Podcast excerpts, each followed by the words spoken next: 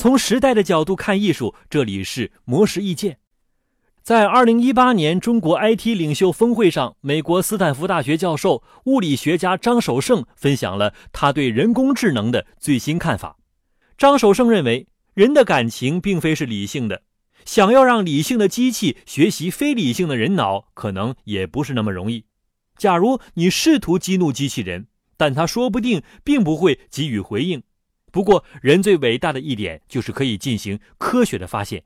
所以，张守胜提出，判断人工智能能否真正超越人脑智力的最好依据，就是看人工智能能否进行科学发现。倘若那一天到来，人工智能就会超过人。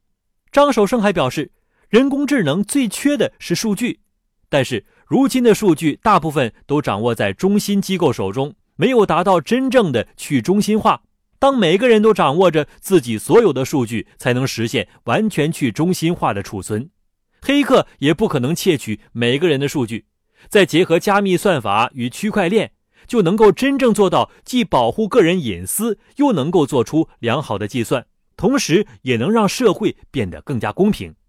在这其中，人工智能需要学习的就是少数派所拥有的数据。